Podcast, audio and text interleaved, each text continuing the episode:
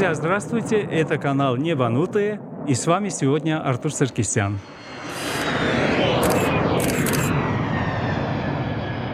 Здравствуйте, дорогие друзья! Сегодня подкаст «Небанутые» с Артуром Саркисяном. Как я и обещал, очередное интервью с уникальным человеком. Артур Саркисян, в прошлом летчик-истребитель первого класса, авиационный фотограф, бортовой видеооператор-испытатель, автор авиационных фильмов, методик съемок в экстремальных условиях, в том числе из кабины истребителя. Привет, Артур. Здравствуйте. Мы сегодня с тобой поговорим на тему съемок. Как ты стал оператором, кем ты был до того, как стал снимать, и кем ты остаешься по сегодняшний день. Лучше на «ты», наверное. Да, мы с тобой все-таки давно, а мы давно так знакомы. на «ты», да. да, да, да. Артур, небольшой такой экскурс в свою биографию. Откуда, как, почему? С трехлетнего возраста у меня моя авиация началась. С подарка в виде игрушечного самолета. Это была любимая игрушка. Ну, видимо, оттуда все началось. Я его помню.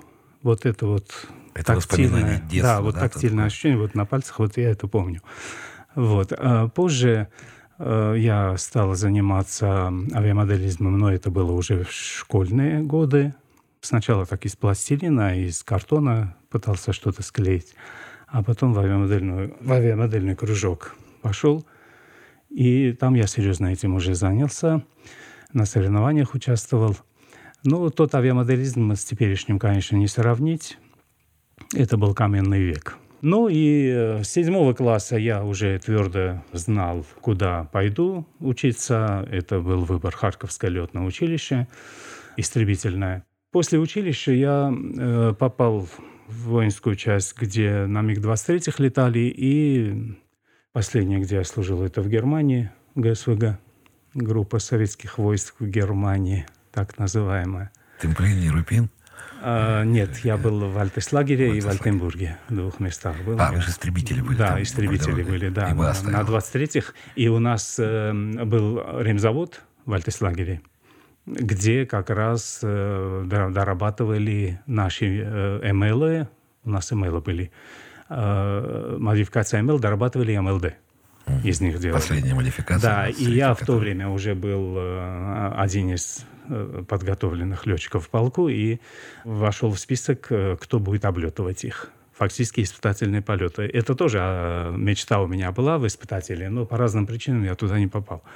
Мне интересна была и исследовательская часть э, работы. Летчика. Поэтому, да, эта исследовательская часть интересна была. И я вот с этих облетов привозил столько информации, и в голове, и на планшете, что инженеры там захлебывались. Говорили, более чем достаточно было. Но мне это нравилось просто. Так а как же ты пришел тогда к фото-видеосъемкам? Я когда в Германии служил, там, конечно, э, техника была лучше, э, уже, ну, знаменитая немецкая химия, да, вот э, фотопленки, химикаты. Ну вот я там занялся цветной уже печатью. Э, Естественно, у меня оборудование свое было там, и увеличитель. э, с- А первый фотоаппарат какой? Зенит, Первый наверное? «Зенит» был, Зенит, да, «Зенит». Зеркалка, да? Это был «Зенит ТТЛ».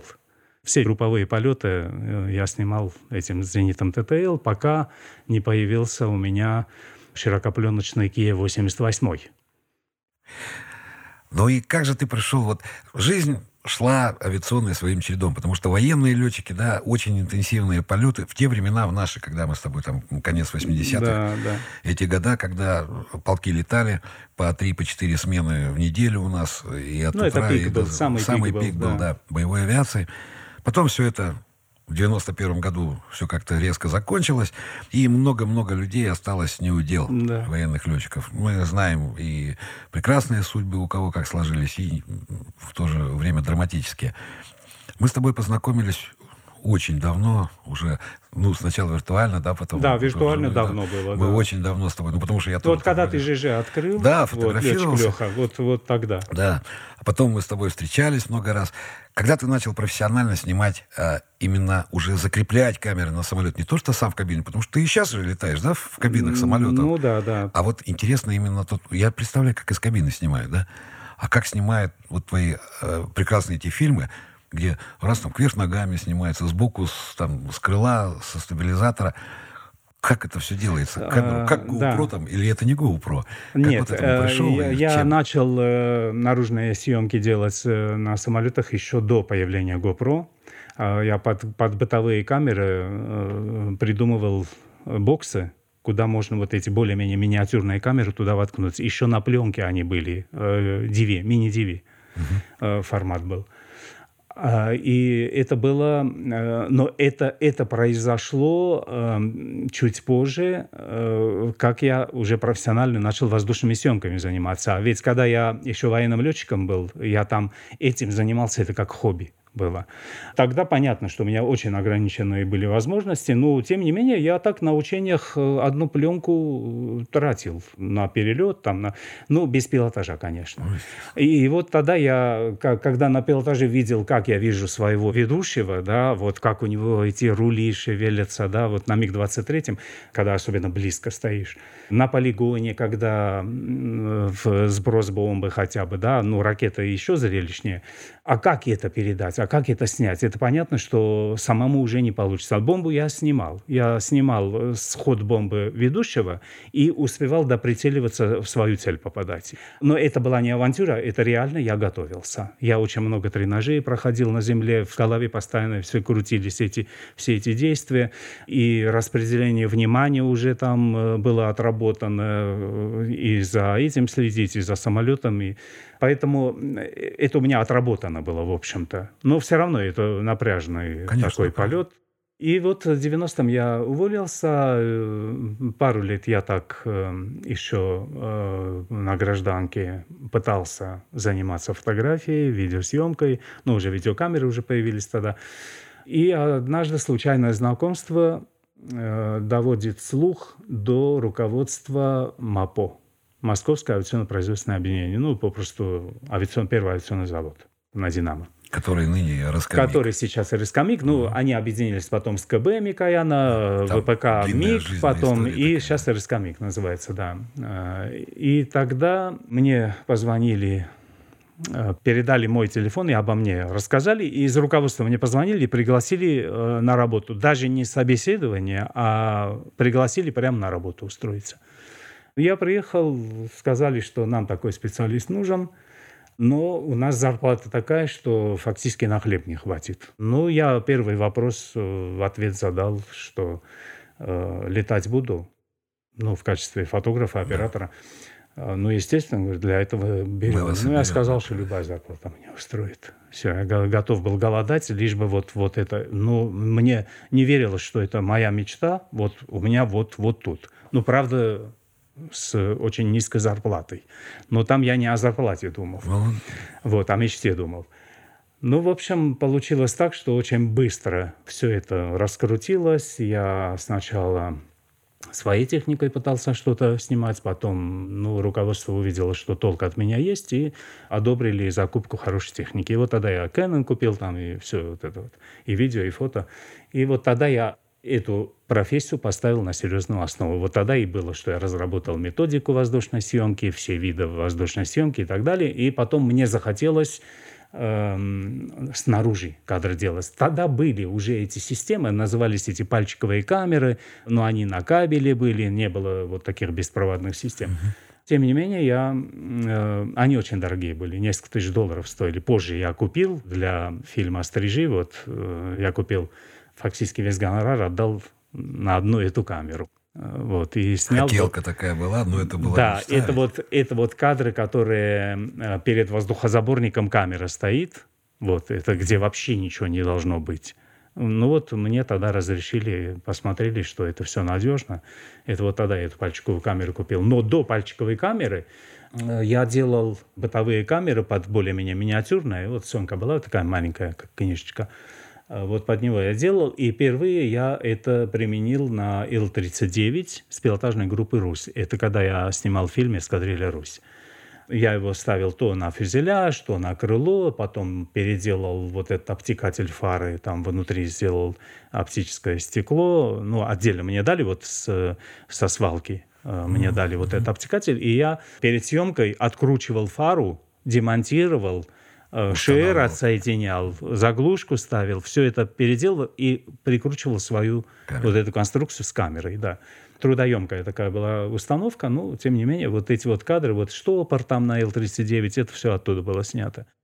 И вот тогда уже, когда GoPro появилась, ну, тогда я уже придумал вот эти вот системы крепления, их рассчитал, сделал с хорошим таким запасом, сталкивался с тем, что вибрации, эм, вплоть до того, что камеры вырубались от вибрации, ну и придумал вот эту вот э, систему, где можно и вибрацию гасить, и чтобы удобно было в эксплуатации – и так как я э, сразу э, задумал многокамерную систему как минимум 5-6 камер, ну, до 10. Это с учетом, что я один обслуживаю, я работаю без помощников, сейчас тоже я да, без помощников работаю.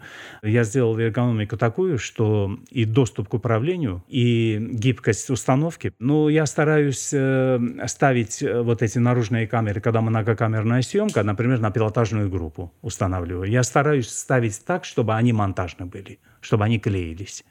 Потому что, э, ну, хотя бы потому, что ну, вот ты знаешь, наверное, по правилам э, монтажа, э, одинаковой крупности клеить нельзя. Не, не совпадают, да? Да, не, не совпадают. Но э, здесь хотя бы за счет того, что направление и композиция другая. Динамика а, самого экшена да, другая. Да, поэтому... здесь, здесь они клеются. Вроде нарушаешь правила, а они смотрятся все равно. Но вот у меня есть э, э один ролик, э, стрижи выступали в Перми на фестивале «Крылья Пармы», 15 год, по-моему. Там вся съемка абсолютно GoPro. Ничего с рук там нет. Я принципиально вот это вот смонтировал, чтобы вообще ничего не было, только.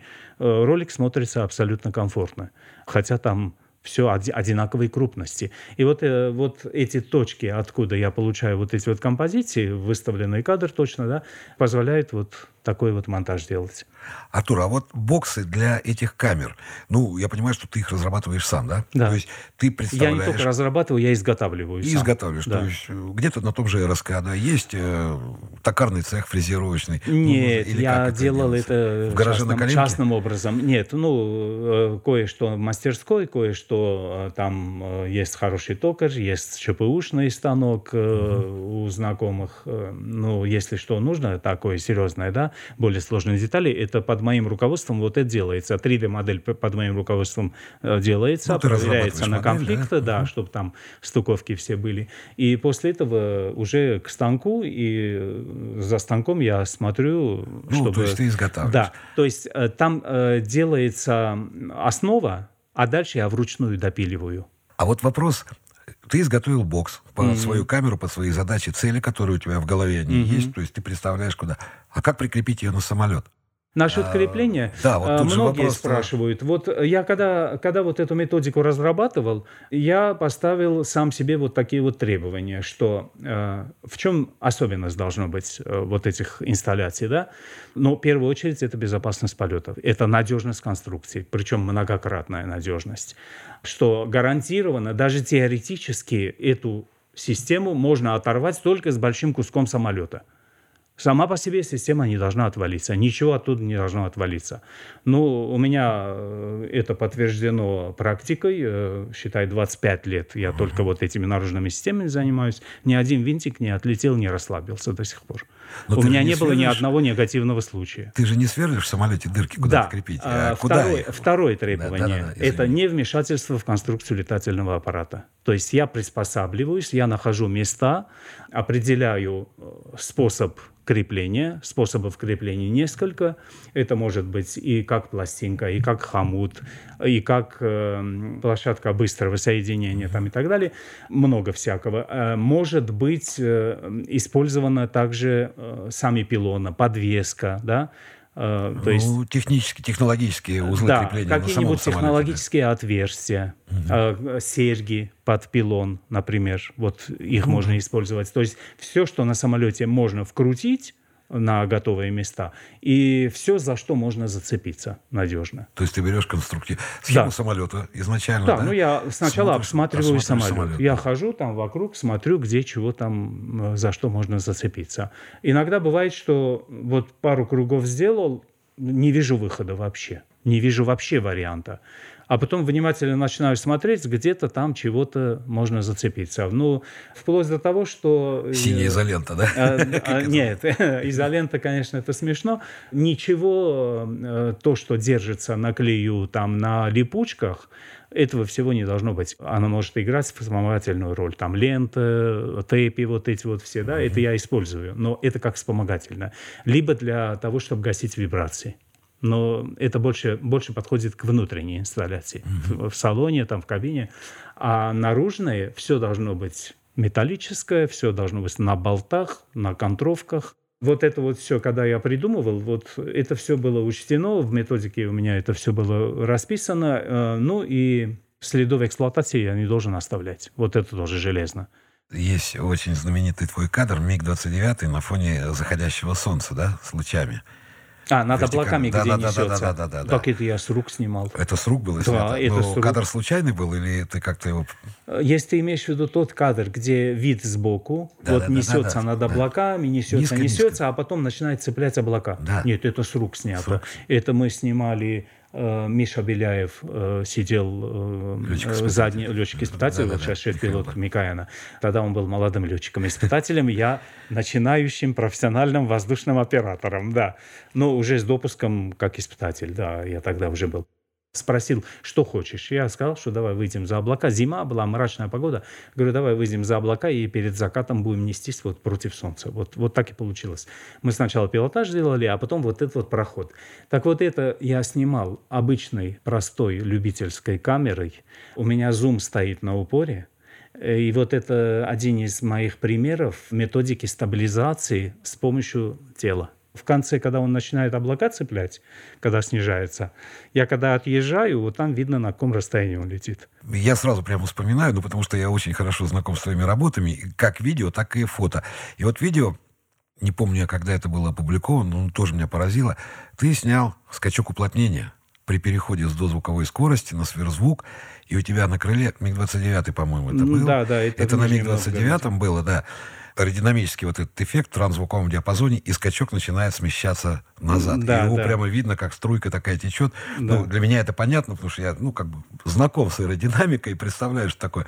Как удалось тебе запечатлеть это, это да, Это, это похоже, что первая такая естественная визуализация этого э, скачка уплотнения – но для тех, кто не знает, э, называется скачок уплотнения по аэродинамике, да, но это фактически вот эта вот звуковая волна, э, если так Она проще объяснить. в трубах-то аэродинамических получается, да? В То трубах, там, да. Там, там подкрашивается. Там подкрашивают, да, это, видно. это видно. А вот в естественных условиях, А в естественных самолет... это получилось э, э, тогда, вот это вот визуально это видно, когда солнце под 90 светит. Вот эта волна проектируется как раз на плоскость и на, на спину самолета, вот между килями. То есть одна камера показывает на крыло, одна, вторая на фронтальная показывает на спину. Вот.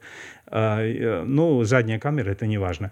А, и вот там видно и на крыле, и на спине, как, как вот эта волна идет, и с разгоном уходит назад, наклоняется, и, а еще там на стабилизаторе видно.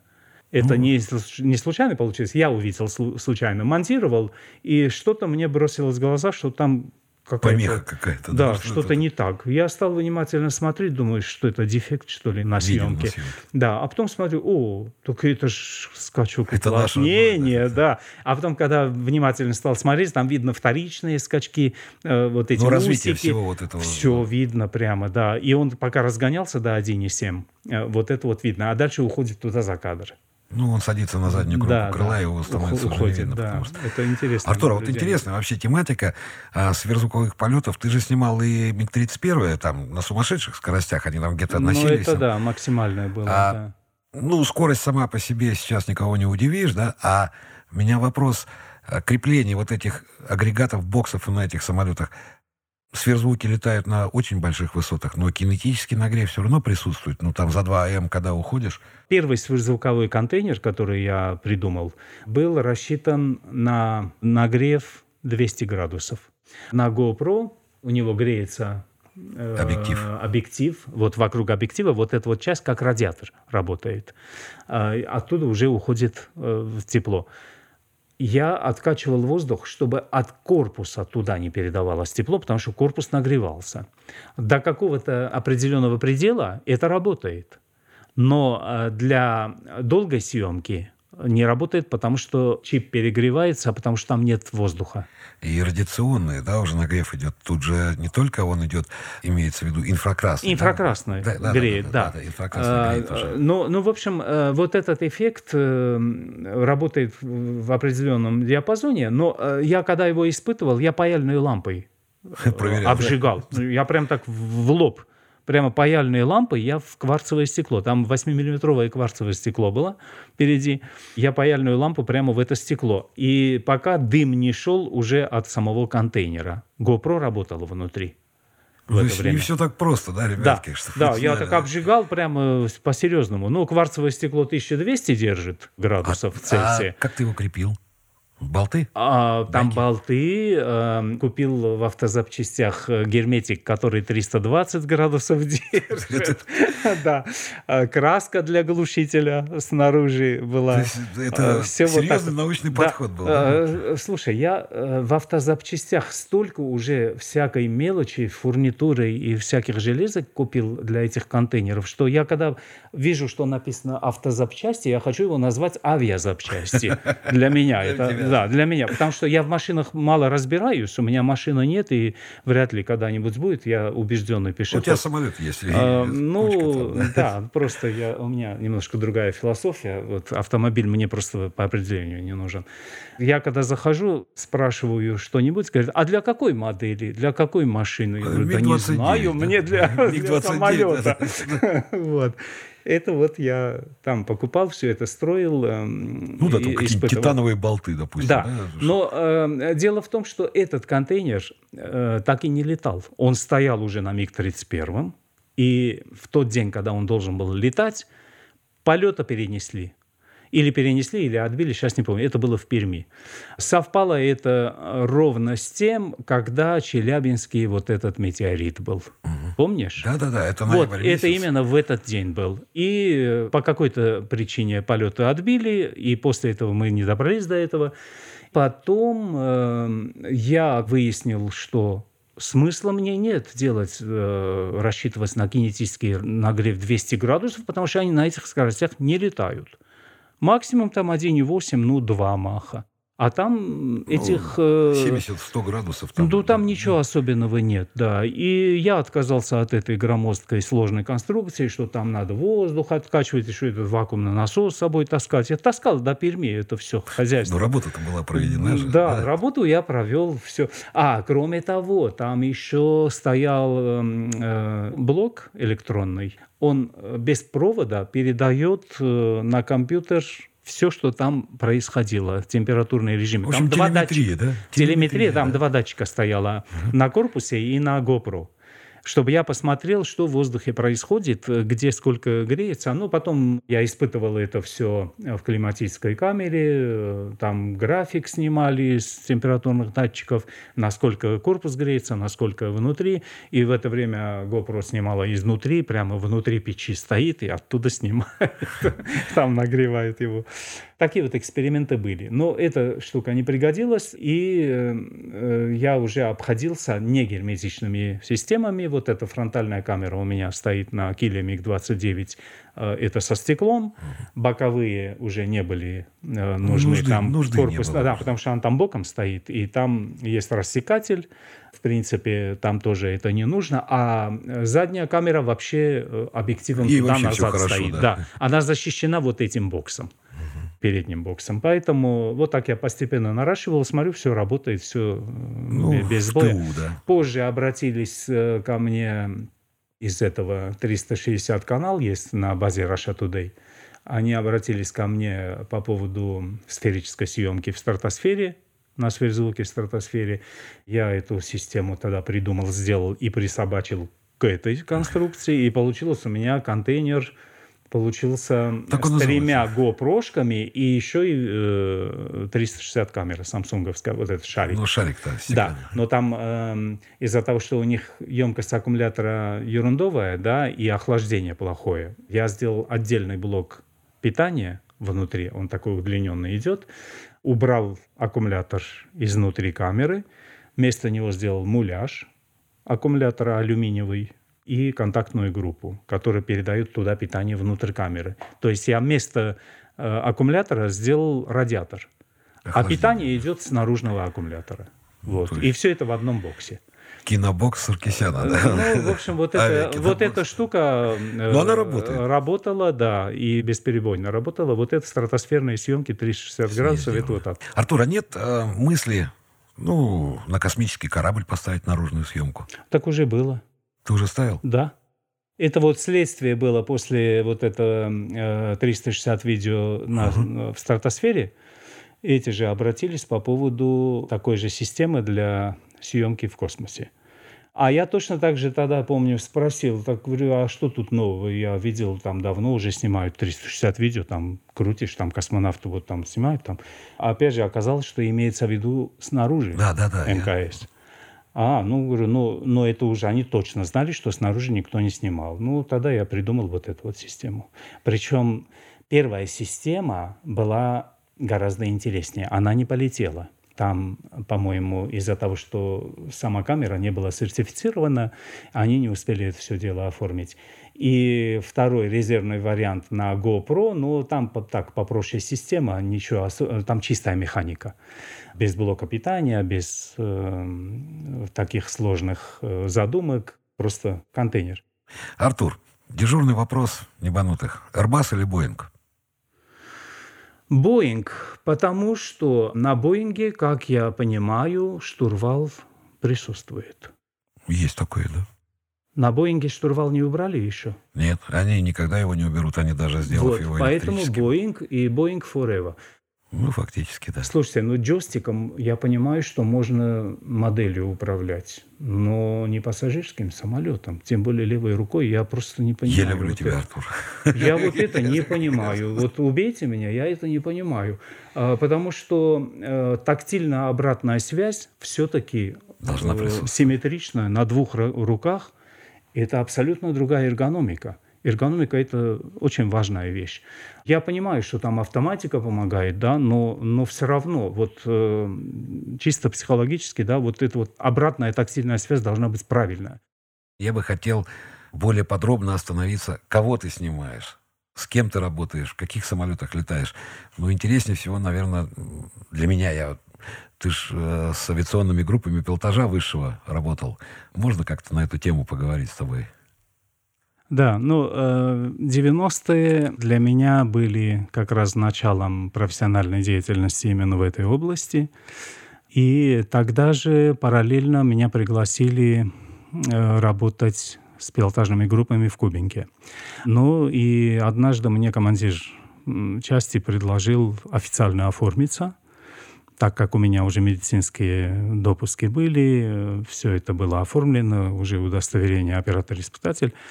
Э, и он предложил э, оформить официально. Ну, а меня оформили официально, и я тогда проходил и контроль готовности, и подготовку к полетам, предварительную подготовку и так далее. Э, предложение было еще летную книжку вести, но я от этого отказался. Вот тетрадь подготовки я вел.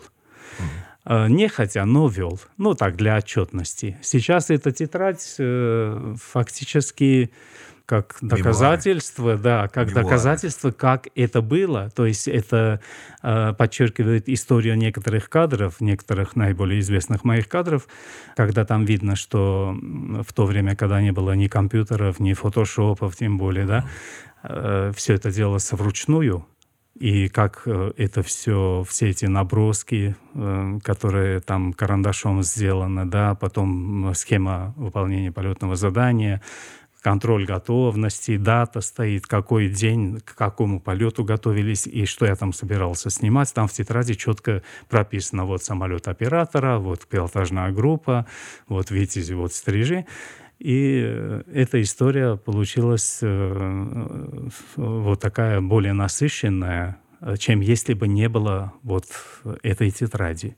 Для меня тут, это тоже интересно тем, что я по тетради некоторые фотографии определил, когда они сняты, в каких условиях сняты и так далее. Это было несколько лет. Потом по разным причинам я оттуда ушел, но с ними продолжал работать. И позже, это 2003 год, по-моему, да, я сделал фильм «Пилотажная группа стрижи». В основном моя съемка была это из кабины. Это ручной камерой из кабины, и фото, и видео. Но я в полет брал, как правило, два фотоаппарата. В одном фотоаппарате негативная, в одном слайд и видеокамера. Артур, а вы обсуждали э, с участниками группы, ну, с летчиками, да, а что, как и что бы хотелось тебе снять? Или это просто была съемка тренировки? Да, конечно. Да, какое-то конечно. выступление? Ну, э, ну, скажу так, э, специально под съемку полетов не было. Это слишком дорогое удовольствие. Не-не, понятно. А, что... Я пристраивался к программе. То есть, э, если какой-то тренировочный полет планируется, например, стрижи или витязи, Э, я смотрю примерно, какое Программа, задание. Какое задание. Э, планируем, либо я сижу в группе с кем-нибудь, откуда какой-то определенный вид, или хвостовой, там, или ведомый, или у ведущего.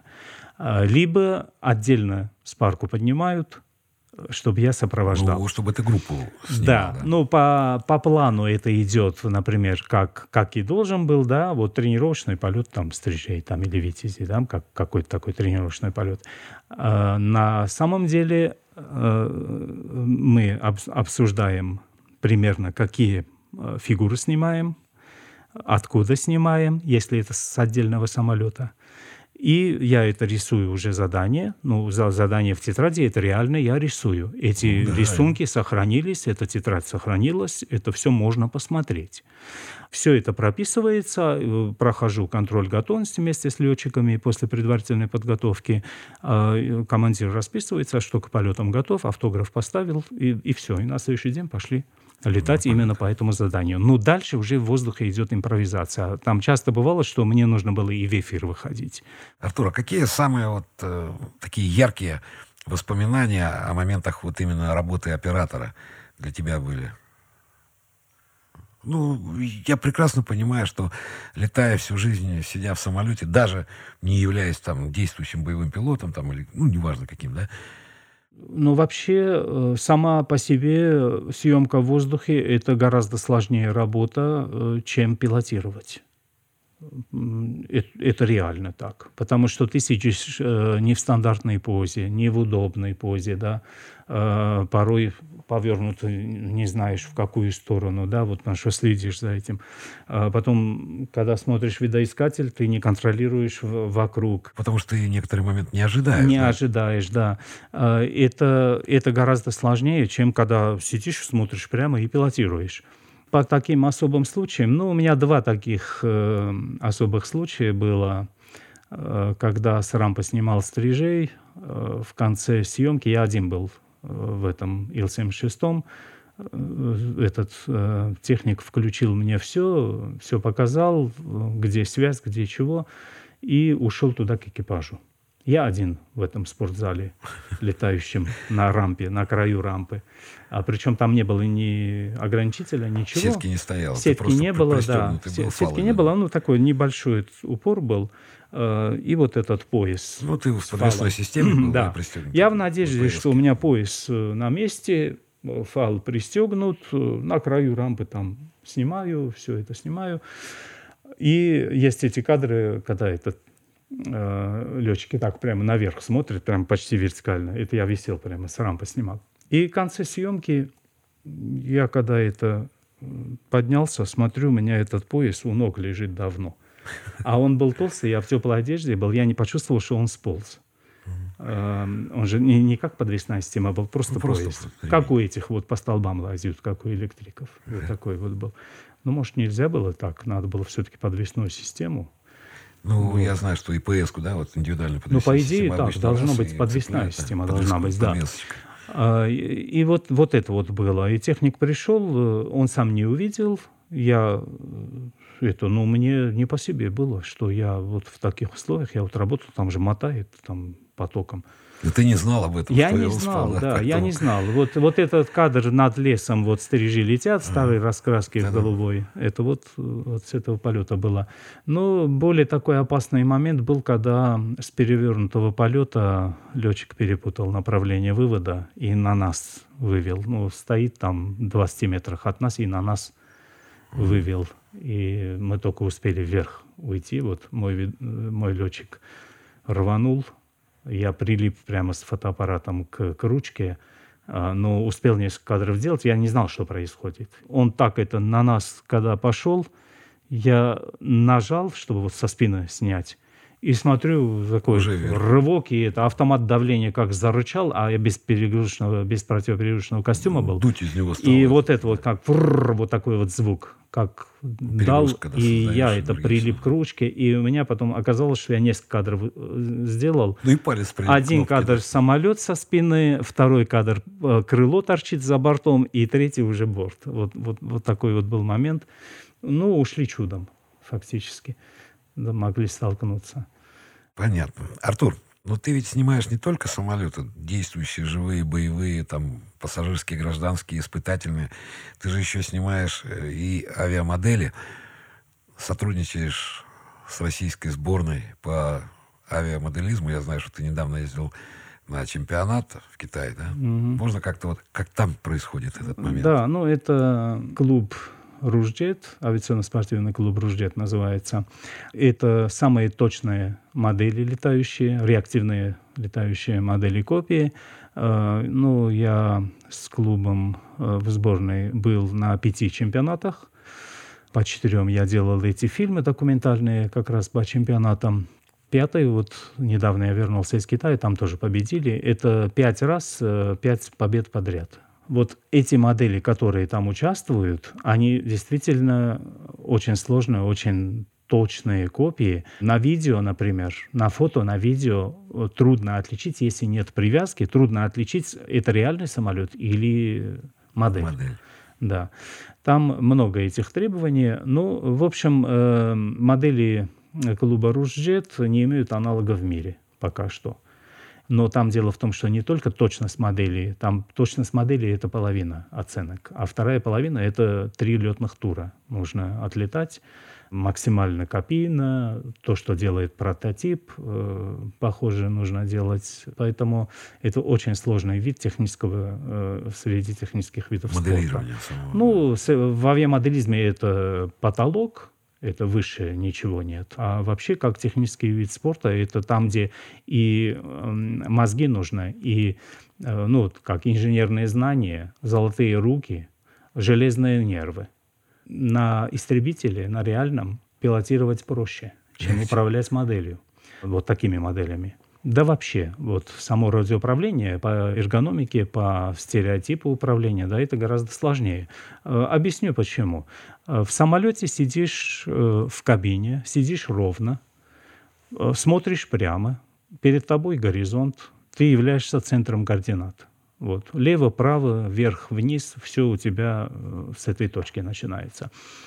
А на модели центр координат крутится вокруг тебя – там лево, право, вверх, вниз уже не существует в управлении. Там э, другие стереотипы работают. То есть это одна сложность, но это, это вырабатывается. При хорошей тренировке это вырабатывается. Ты там уже не думаешь, где лево, где право. Ты просто э, машинально знаешь, куда стик крутить, э, чтобы модель в нужном направлении летала. А, но там сложность еще в том, что в самолете у тебя есть приборы. Ты видишь скорость ты видишь высоту, ты видишь положение самолета, авиагоризонт есть, э, естественный горизонт есть. На модели, от модели у тебя этой информации нет. На самолете у тебя есть тактильная обратная связь. Пятой точкой, руками, ногами, да, все, э, перегрузки, да? ощущение перегрузки, да, вот скольжение, все такое прочее. На, на модели этого нет, этой обратной связи нет пытаются что-то делать через телеметрию, но это не полная информация.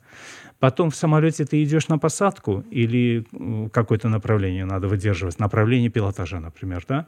Ты это видишь глазами, где линия пилотажа, где ось пилотажа, да?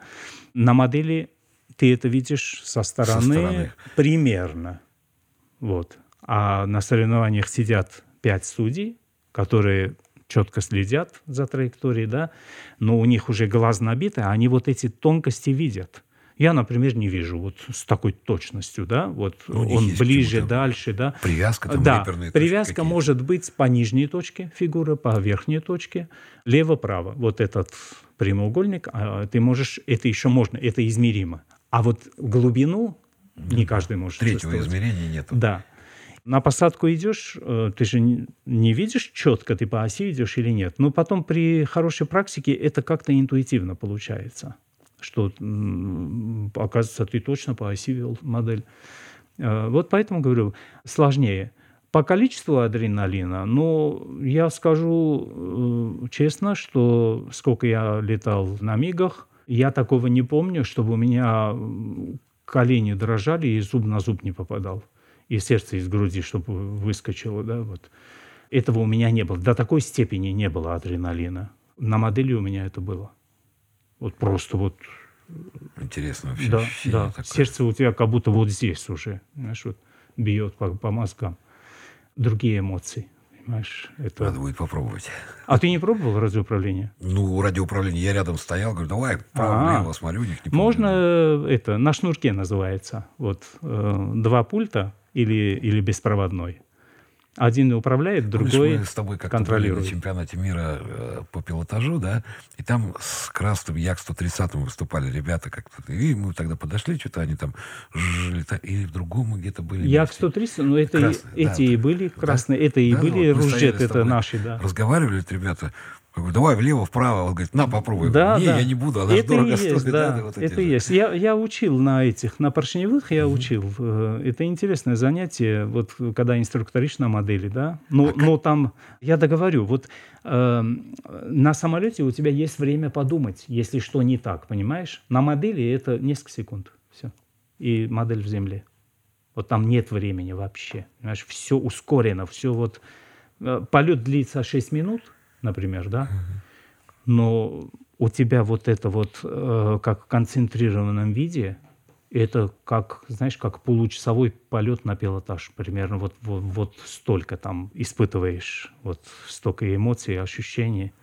Это Артур, другое. а как ты снимал их, вот моделистов? Ты же моделистов? не ставил э, боксы свои а, камеры? Эти же GoPro я ставил туда. Но вот представь себе, у меня, значит, диапазон какой получается? Вот эти крепления, даже самые миниатюрные, тоже с поворотным узлом я делал, да, вот для То модели. специально для модели делал? Специально для модели, чтобы минимум там было и рамка легкая, там и все. То есть GoPro там у меня в голом виде стоит. Я так три GoPro потерял. Э, ну, потерял как? Вместе с моделью рухнули и сгорели говорили, все, да, да, да, вот так вот было. Ну, на модели больше вероятность потерять камеру. Я делал вот эти крепления, да, и вот считай, да, МКС. Вот все типы летательных аппаратов. А планера Весь диапазон снимал? высот и скоростей. Да. А планеры снимал? Э, на планере я э, с рук только снимал, там смысла не было. Ну что, на планере там скорость как у автомобиля, там любой может поставить. Ну зато крылья гнутся там. Ну, гнутся, Представляешь, я ни разу не летал на планере. Не, ну это не думаю, что это сложный вид съемки на планерах. А это... эти воздушные шары? Воздушные шары, тем более. Ну, я еще с дрона снимаю. Меня же еще... Ну, кстати, дрон... сейчас дроны сказали все зарегистрировать, сертифицировать, разрешительная но, система. Ну, это можно, это можно делать, это не, не сложно. Регистрацию можно делать. Сейчас э, выработают до конца вот эту вот э, процедуру. Но, в принципе, ничего страшного там нет. Просто регистрация дрона дискомфорт создает тем, кто э, что-то несанкционированное делает. То, что я делаю, это у меня все санкционировано. Я на служебной территории это все делаю, для, для, для работы делаю, поэтому у меня ничего такого там нет. А, но на дроне я снимал а, на аэродромах. На аэродромах интересно снимать на дроне, но там ограничение идет через, эм, через э, GPS. Артур, а как... Э, я знаю, что ты снимал первый полет, самый первый подъем в воздух МС-21, да, в Иркутске? Ну, это был самый первый полет, э, такой скучноватый полет, он без уборки механизации, он взлетел, там пару кругов сделал и на посадку пошел. Ну, я, чтобы оживить немножко вот эту статичный этот полет, э, э, мы с летчиком договорились, немножко потанцевать вокруг него, там Слева, справа Ну да, да, там менять высоту, менять ракурс, туда-сюда ходить, чтобы движение какое-то было в камере. Ну, это получилось вроде нормально. И вот эти кадры, они попали? Эти кадры были самые первые, да. Самые первые, Да, которые... ну и я фотографировал еще. Отдельно маленький фотоаппарат был, еще и фотографировал. Ну, это шпионил такой, да? То есть эти кадры Нет, были... нет. Это, Тоже было? Ну, да, эти, это вот первые публикации, как раз вот эти кадры были, самые первые. Я, я из самолета вышел, Э, бегом с этими флешками туда, в эту, ну, где мы собирались, Передать там ему, с да. прессой, там все. Прямо туда, из камеры флешку вытащил, сразу отдал, быстро они это все записали и в Москву. Вот. Э, это вот так вот было, оперативно было организовано. А потом уже другие снимали. А ты на МС самом 21 не летал еще? Нет, а когда мне летать на нем? Я после этого я МС снимал только с земли. В Жуковске, когда прилетел, э, вот прилет, я снял с земли. Это обычная такая съемка была, и все. И ну, у меня и времени уже не было. После этого я работал уже в Илюшине, и сейчас в Илюшине работаю, в КБ Илюшина. Я этим же занимаюсь, чем чем я занимался. Артур, а кто системы. делает твои ролики? Э, вот монтирует, э, озвучивает? Фильмы. Есть фильмы или фильмы, ролики? И фильмы, Нет, и ну я сам все делаю. Если фильмы с закадровым текстом, э, это я диктора заказываю. Но диктор читает закадровый текст, который я же пишу. Э, я научился и за кадр писать, и строить это все, и монтировать. Это я стараюсь э, быть независимым от других, поэтому я и видео, и графику, и монтаж, все и сценарий, и закадровый текст все сам делаю. Стараюсь сам делать. И с дроном, как. и с этим, да. Так что у меня такой... Ну и напоследок, творческие планы – Творческие планы. Найти бы время, собрать э, в кучу то, что лежит давно. Э, большой материал для книги. Книга э, это как продолжение того проекта, который когда-то называли «Глубокое погружение в небо». Почти небанутый. Да, да, да. Да. И там будет собран материал э, моего 30-летнего творчества в небе. И фото, и видео. Книга будет с видеоприложением. Там будет э, отдельный раздел, потому что очень многие ко мне обращаются. Я, в общем-то, удаленно я многих консультирую. Там бывает и даже из Америки там двое обращались, как устанавливать камеры там и так далее, консультировал. Там будет поэтому отдельный раздел – по разработке, по изготовлению, по методике и воздушных съемок, и изготовления контейнеров. В общем, всю эту кухню я буду там раскрывать полностью. Но сейчас тоже, в принципе, у меня это открытая информация, я ничего в секрете не держу. Если кто-то спрашивает, я публично тоже отвечаю. И все это будет в одной книге сразу все. То есть книга будет и для релакса, и для изучения, и видеоприложение там будет в виде подарочного. Такой в карточке научно-популярное. Ну да, такой. Я все соберу в одну кучу, чтобы уже для всех. Да, будет в электронном виде, будет на английском, на русском языках. Так что вот как-то как подведение итогов 30-летнего творчества. Эта идея возникла после Берлинской выставки в 2018 году. Вот в прошлом году была большая берлинская выставка персональная моя. Вот возникла, что можно это в книгу собрать. Потому что там как раз была демонстрация этих контейнеров, были и видеоработы, и были фотографии. Планов громадье. Сообщишь, когда напишешь. Я буду ну, мы созвонимся, да, и встретимся, и да. обсудим. Напоминаю, сегодня был Артур Саркисян, оператор-испытатель, фотограф, мой друг и просто хороший человек. Спасибо огромное за встречу, Артур.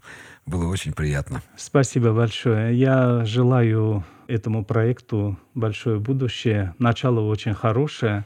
До этого то, что я видел, все эти встречи, материалы, я внимательно все посмотрел. Это уникальная идея, особенно название. Название, как нравится, многим нравится. Да. Ну, многие ругают, говорят, да вы что? Я говорю, ну, если это, вы так испорчены. Это, знаешь, вот эм, чувство юмора – это неприобретенное чувство, это человек с этим рождается. А если не родился человек с чувством юмора, это уже плохой диагноз просто. Вот так. Да. Так что будьте с нами, подписывайтесь да. на канал «Небанутые», приходите в гости и слушайте нас в разных сетях и на разных каналах. Спасибо.